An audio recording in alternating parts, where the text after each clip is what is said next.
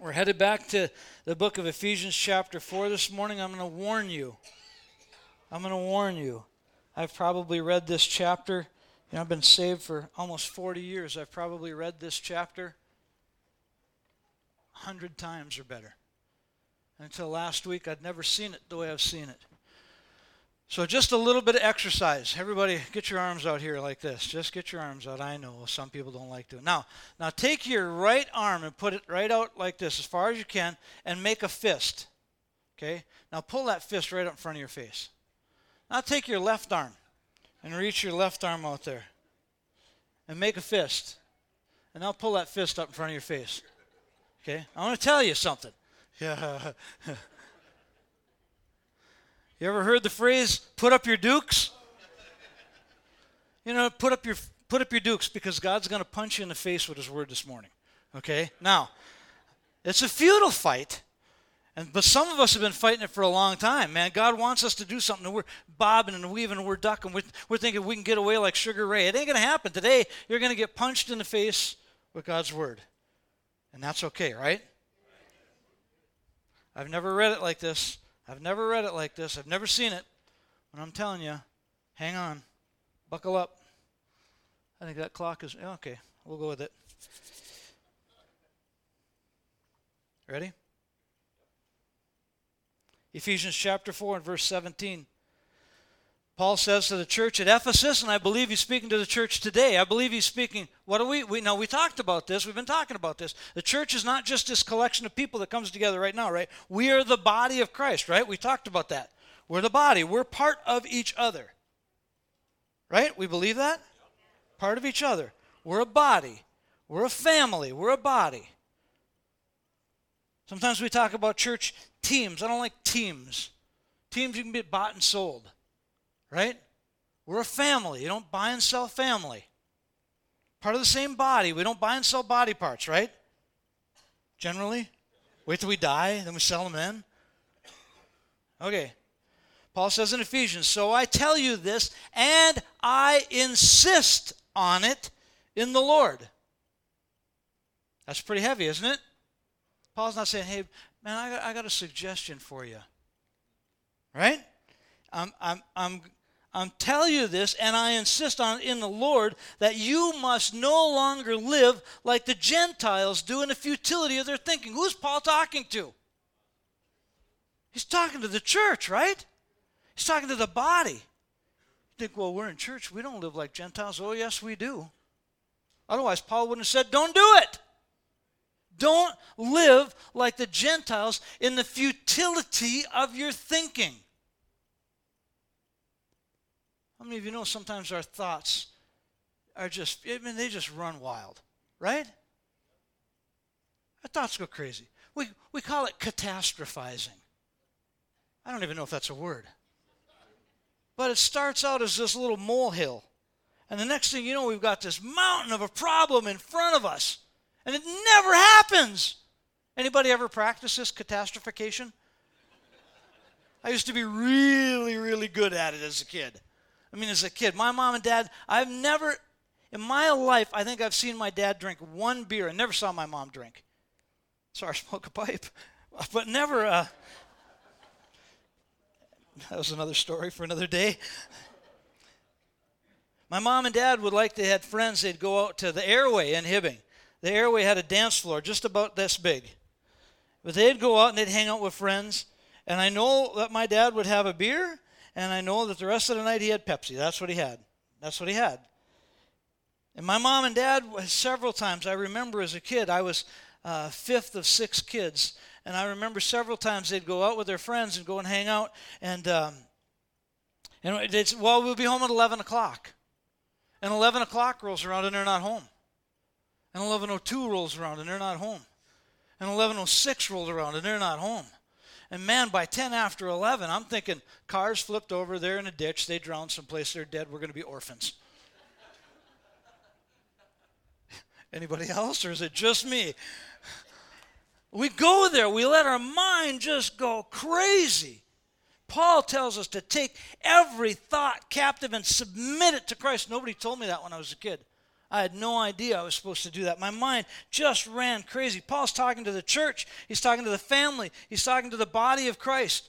And he says here in Ephesians, Ephesians chapter 1, Paul actually says, an apostle of Christ Jesus by the will of God to God's holy people. He's speaking to holy people. And yet he tells holy people, I insist on this. You must no longer live like the Gentiles, like the non believers do. Do you know that there are people who still come to church? They come to church every week. They're faithful. They give their tithes. They give offerings. They support this ministry, that ministry. They watch things on TV. And yet they still live like the Gentiles do. They come to church on Sunday and live like hell six days of the week. Right? I can say that. I know it's church. But I can say that because we do that. We, even, even Paul's saying, I want you to go so far as not to just talk about your actions, but your mind. The futility of your thinking. Your thinking goes awry. Don't live like the Gentiles. And he goes on in verse 18. He says, They are, to us talking of the Gentiles, they are darkened in their understanding and separated from the life of God because of the ignorance that is now in them due to the hardening of their hearts. Where does the ignorance come from? Where does the ignorance come from? The hardening of their hearts. There's a hardness that comes in our hearts. They have given themselves over to sensuality so as to indulge in every kind of impurity, and they are full of greed. Who's he talking about? It's easy to say he's talking about the Gentiles, but he's also talking to the church, right? That's what he's saying to us, right? Have you ever experienced a lack of sensitivity in one of your body parts? I cut my thumb. Some of us have this going on. I cut my thumb right here. I had it all bandaged up one day, and the guy was like, Hey, uh, what'd your thumb run into? I'm like, A razor blade? Oh, how deep that go? Well, it stopped at the bone. Consequently, this part of my thumb is got not much feeling. I mean, I can actually stick a needle through there. I tested it. That feels numb. Oh, there's some sensitivity on the on the backside of it. I can feel that. But there's part of it here is now if I hit it really hard with a hammer, you know, I can make it with a pin. But if you hit it with a hammer, then I can I can feel that. I can feel that. We we get dulled to sin. We get dulled. We get calloused to sin. And it just becomes part of our nature. It's no big deal if you don't like it. Too stinking bad. This is the way I'm going to live my life. Right? I've told you this story. First time I smoked a cigarette, I was on the back 40. My dad owned two 40s, 80 acres. I was on the back side of the back 40. And I found a bush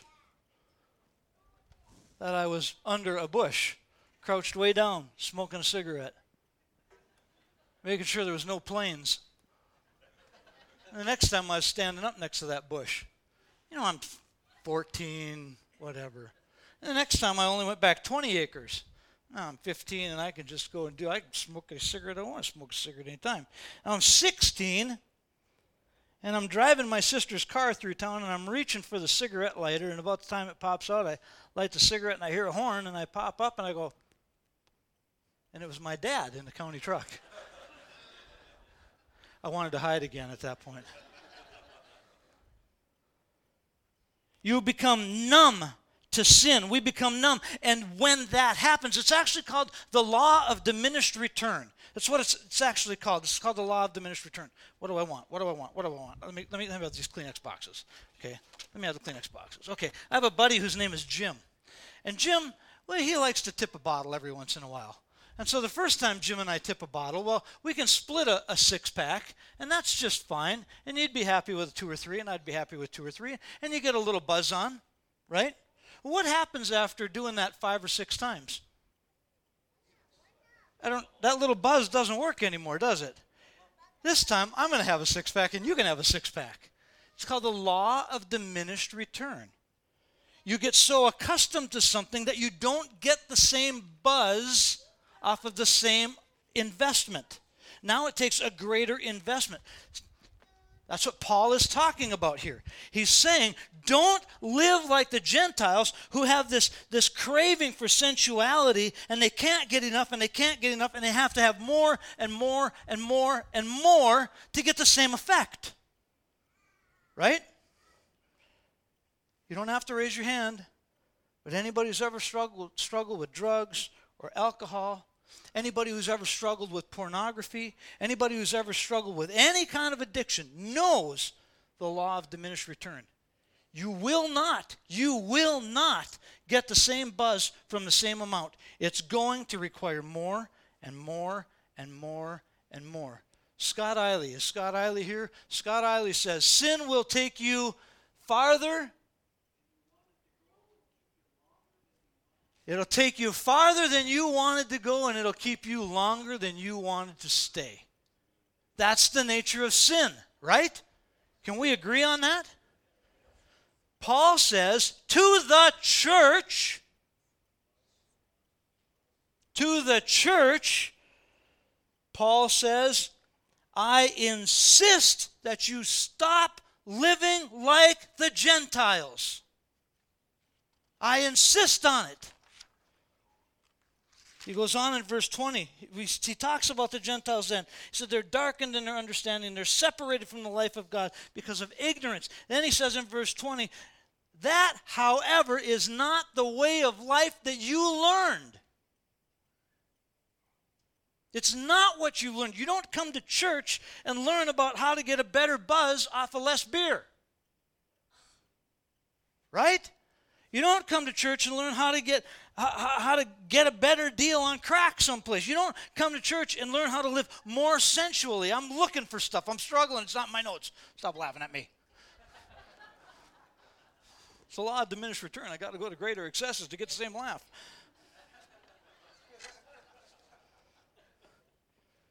Here's your dukes up moment. Listen to what Paul says in verse 21 when you heard about Christ, you were taught in him in accordance with the truth that is in Jesus. You were taught, you were taught with regard to your former way of life to put off your old self, which is being corrupted by its deceitful desires. My own nature, my own desires will deceive me into believing what I want to do is okay. It's just a little bit. Nobody's ever going to notice. I quit smoking, so I'll start chewing. It's just a little bit. It's not a little bit. It's not a little bit. Paul says, I want you to get rid of that thinking. You were taught with your you're taught with regard to your former way of life to put off your old self. Take it off. It's being corrupted by the deceitful desires. Get rid of that old nature. Get rid of that old self. And now you can quickly, quickly, don't let me lose you. You, you might be saying, well, Pastor, you know, I quit smoking, I quit drinking, I quit chewing. I don't smoke, drink, or chew, and I don't run around with girls that do. I guess I'm okay. Hang on. Hang on. Get your fists up. You were taught with regard to your former way of life to put off your old self, which is being corrupted by its deceitful desires, and to be made new in the attitude of your mind. And to put on the new self, created to be like God in true righteousness and holiness. Put off that old nature and change the attitude of your mind. The attitude of your mind. I'm going to say it one more time. The attitude. What in the world is the attitude of my mind? What does that mean? What's the attitude? What are you talking about? Let me ask you, as a Christian, since you've been a Christian, are you like you used to be? No, right? Are you better? Behaviors are better? Generally? You don't drink as much. You don't smoke as much. You Don't party as much, right? Go to church. Things are kind of better. Have you been made new in the attitude of your mind? Have you renewed your mind? Have you gone so far as to say, it's not just about the things that I get caught at. Now it's about the way that I think and the way that I process and the way that I, I got to grab a hold of those thoughts because I don't want to be like I used to be. Have you been made new in the attitude? Have you put off the old self and put on the new self so that your mind is continually walking in righteousness?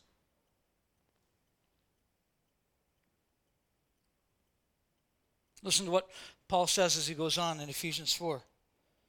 Therefore, because here's the test. Here's the test. You want to check and see if you've changed your mind? You want to check and see if you got a new attitude in your mind? Here's the, here's the test.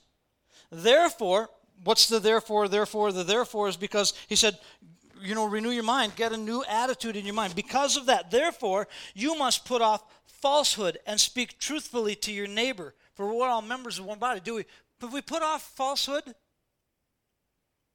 Do we speak truthfully to our neighbors? Ah, yeah, you know, generally. How's it going? That's good. How you doing? I'm fine. I'm fine. Yes, I'm fine. Yes, I'm fine. Yes, I'm fine. But I'm not. I'm broken. When was the last time you had a neighbor say, How you doing? And you said, You know what? Today sucks. I'm going to be honest with you. I'm having problems. I'm going to be honest with you. You realize how far we have to get pushed before we're honest? Sometimes with people who love us in the church. How many times do I have to ask, You okay? Yeah, I'm good. Really? Yeah, I'm good. Really? No. Man, let's get there first. But you know what? You know what? When we're asking, we're not honest when we're asking. I care about you, Jeff. I love you, Jeff. How's it going? Jeff's good. I'm like, good. I can see there's problems, but I don't want Jeff's problems. I want Jeff to lie to me. I don't have time for Jeff's problems. Folks, if we want to grow up, I've been telling you this is what I'm preaching. This is what I've been preaching. We want to grow up as the church. We've got to be willing to let somebody unload their mess on our shoulders sometime. Right? You got time for that? Sometimes I got time for it. Do I want it? What does the word say? Are we not supposed to bear one another's burdens? I said something the other day to Corey about, oh man, I, don't have time, blah blah blah blah blah. And he and he said he made a statement yeah, I said, after all, we don't want to be a doormat for anybody, and I'm just ready to agree with him. And he said, let's find that in Scripture. No! Man, you cut me, man, right to the heart. Yes, I'm going for lunch, man. I can't believe you said that to me. I'm not even inviting you today. Are we willing to bear one another's burdens? No, I don't want to. I don't want to. When you heard about Christ, and you were taught in accordance with the truth that's in Jesus. You were taught with regard to your former way of life to put off your old self, which is being corrupted by its deceitful desires, and to be made new in the attitude of your mind.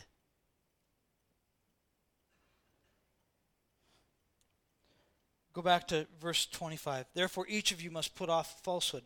Speak truthfully to your neighbors. We're all members of one body. In your anger, do not sin. Paul is acknowledging to the church right here, you're going to get angry. Oh, no, I'm not. I'm a Christian. I don't get angry anymore. You're a liar. Because somebody's going to stiff you on a business deal. Somebody is going to charge you more for something than they should have. Somebody is going to do less than what they should have. Somebody is going to say this. You're going to hear that. You're going to get mad. Paul says, in your anger, do not sin. I don't even care if you get mad, just don't sin. Don't use that as an excuse. He says, and do not give the devil a foothold.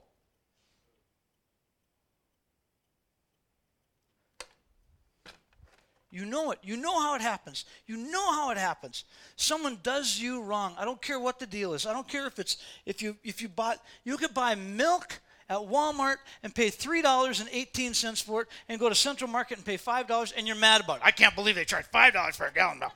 I went to the gas station, it was $7. And we let that thing fester in us.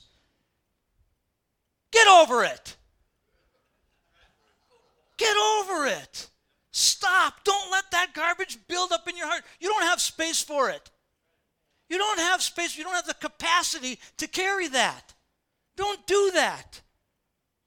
He said this to me. Too bad. Told me I can't. I can do that if I want to. Grow up. In the attitude of our mind, grow up. In the attitude of our mind, grow up. You want you, you, we, is this what we want? Do we want to live life being the poor guy on the end of the block who never got anything? Guess what? That's your choice. That's your choice. That's my choice. If I choose to take on every offense that comes down the road, that's my choice. It's not that everybody's trying to offend me, it's my choice that I'm going to pick it up. I've had people stand me up at the back wall of the church. A lady stood me up. I got done preaching one day and chanted, you blah, blah, blah, blah, blah. I'm looking around for help. you, blah, blah, blah, blah. You can sit down. Somebody come up to me afterwards went, dude, what was that about? And I'm like, I'm not sure. You know what I could have said? I'm never preaching again, God. You believe the way they treat me? I studied all week and maybe I got it wrong. I said Moses instead of Noah. I don't know. Poor me. Ooh. Poor me. Maybe that's the key to the attitude of our mind, right? Poor me. You believe what they said about me? If you want to check a book about what people have said about me, it's probably about this thick you know what? Either we're going to get on with life and we're going to grow up, or we're going to let everybody pile on us. It's time to take those thoughts captive. It's time to, to, to lay that old self down. You get angry, fine. Don't give the devil a foothold. Ah, whatever. Anyone who's been stealing must no longer steal, but must work, doing something useful with their hands that they may have something to share with those in need. I don't, I don't have to. I'm on welfare. I don't have to. The government pays for this. Guess what? You can be on welfare. You can have the government pay for stuff. Do something with your hands so you got something to share with somebody else because there's life that comes out of that. There's, there's, there's, there's hope that comes out of that. There's peace that comes out of that. You can give to somebody else out of something that you created. Right?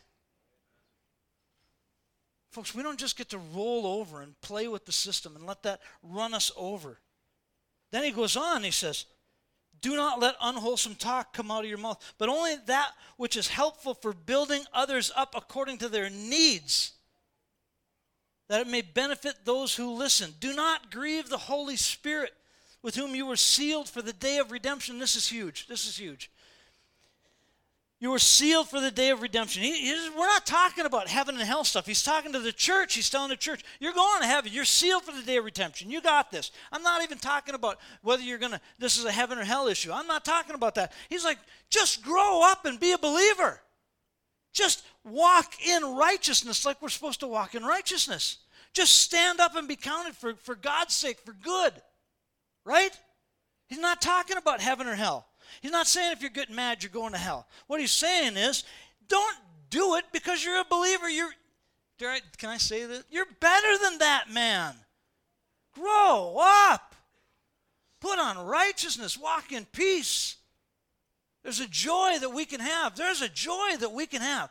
There is a joy that we can have. Unspeakable joy. That surpasses everything in life. Do you believe that?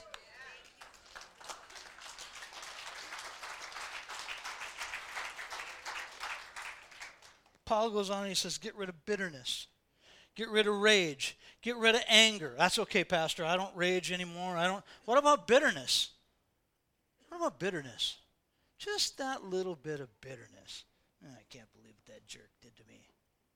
You know what the Bible says about bitterness? It says where there is a root of bitterness, upsprings every evil thing. It's like going out and intentionally planting thorns or thistles or dandelions. Plant one, they're going to take over everything. Where there's a root of bitterness, upsprings every evil thing. I guarantee you, I will guarantee you, standing right here, if you allow bitterness in your life, you're going to rage. You're going to swear. You're going to get angry. You're going to get. You're going to. You're going to let your mind cross over into places you thought you would never go. It'll happen. I'll guarantee it, because that's what the word says.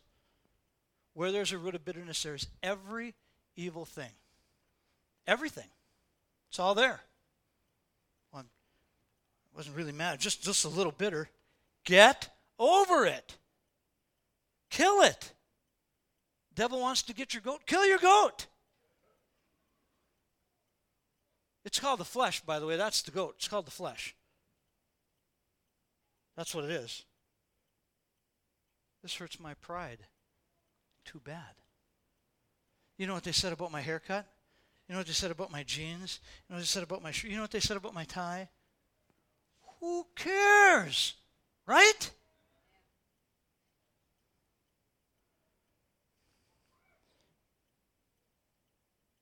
brawling, slander, along with every form of malice. Be kind, be kind to one another.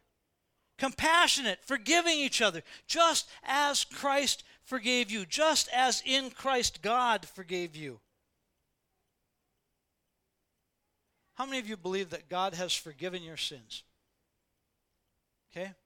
I'm here to tell you right now if you got your hand up, there is nothing that anyone can do that you have the ability, that you have the right to hang on to because God forgave you far greater than anything that anybody did to you. Jim and Mike, those guys cannot condemn me to hell.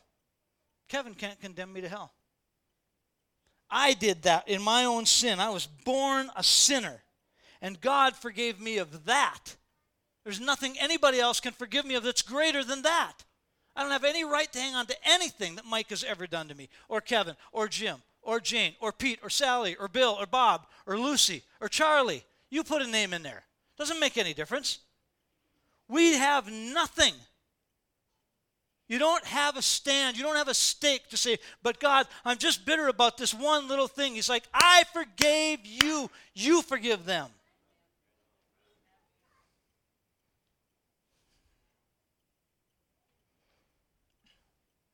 Ephesians 5.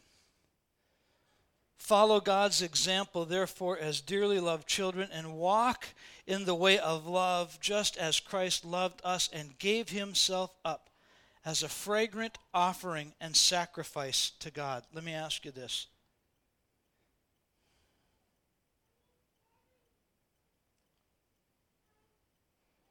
When you approach somebody Do you find that they want to have a conversation with you? When you leave, have you been a fragrant sacrifice to them? Or are they saying, Thank God and Greyhound, he's gone? I've had enough of that. That's a little bit of a test. How come people always run when I want to come talk? Hey, you got five minutes? Uh, boy, I'd really like to, but I've got to be somewhere in three, two. Now, I got to go. I really got to go. What, what is it like when you leave that conversation? This is a this is a, this is a kind of a punch in the face type of moment, okay? I'm I'm serious here. I'm serious. I'm not saying we can't be honest. We can be honest. I'm not saying we can't we can't tell somebody the truth about our struggles, but man, you might have to set up an appointment. You can't just throw up on everybody all the time. Right? You can't just do that let me tell you this about, let me tell you that about my, like, whoa, I got enough of that, man. I don't want to be that guy. We should be a fragrant. Jesus, I believe Jesus was a fragrant offering when, when he was an offering to God. And I believe when people are around him, they're like, man, I just want more of that. I'm not sure what that was, but I want more of that. I want to be around that. Is that what it looks like? When you have a conversation with somebody, is that what it looks like when you when you spend time with them? They're like, man, I just I just like being around that guy. Or they got the windows rolled up and the foot feet down and they can't wait to get away.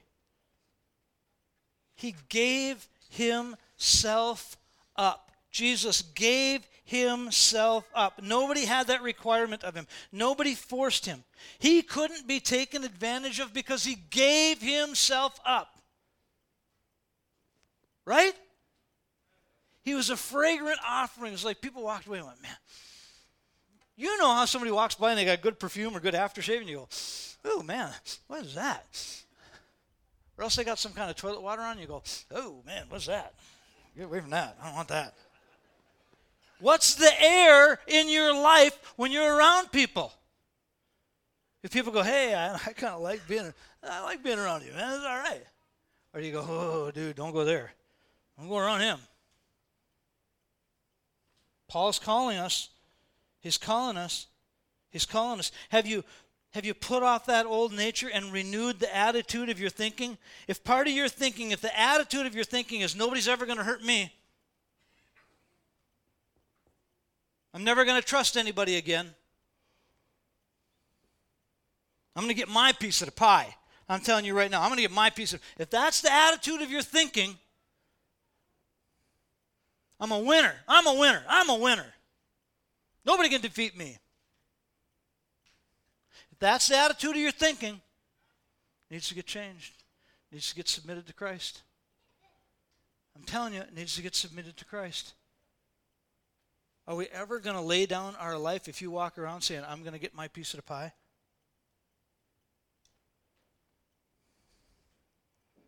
What are the thoughts that go through your head? What's the attitude of your mind? Put on a new self created to be like God in true righteousness and holiness. Righteousness and holiness. If you think this has been tough so far, it gets worse. I'm probably going to stop here. I'm going to read one more section. You're going to have to come back next week if you want the end of the story.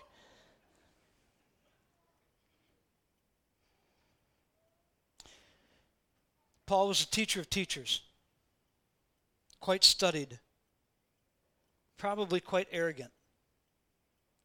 And since he knew the right way, the only way, he began persecuting followers of Christ. People were following after Jesus, following after the way. Paul had been blinded. He was blind spiritually. He'd been blinded physically. He'd been beaten. He'd been shipwrecked. He'd been bitten by a poisonous snake, dragged out of the city beaten and left for dead. He'd been imprisoned. And yet, in the newness of his mind and the righteousness of his God, he continues and he says this